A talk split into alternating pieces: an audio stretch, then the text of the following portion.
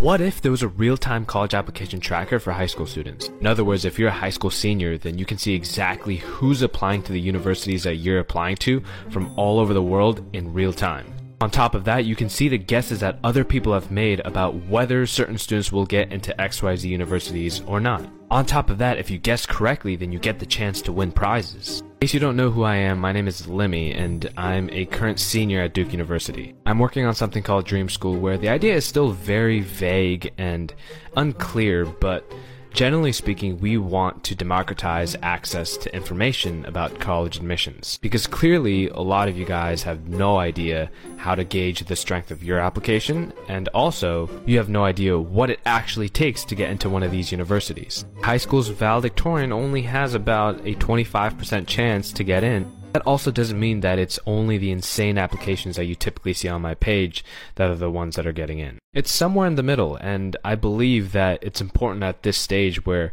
we can democratize access to information, make it accessible to everybody. So if you're interested in being a part of this mission, then comment down below. I want to see what you guys have to think about this. Shortcast Club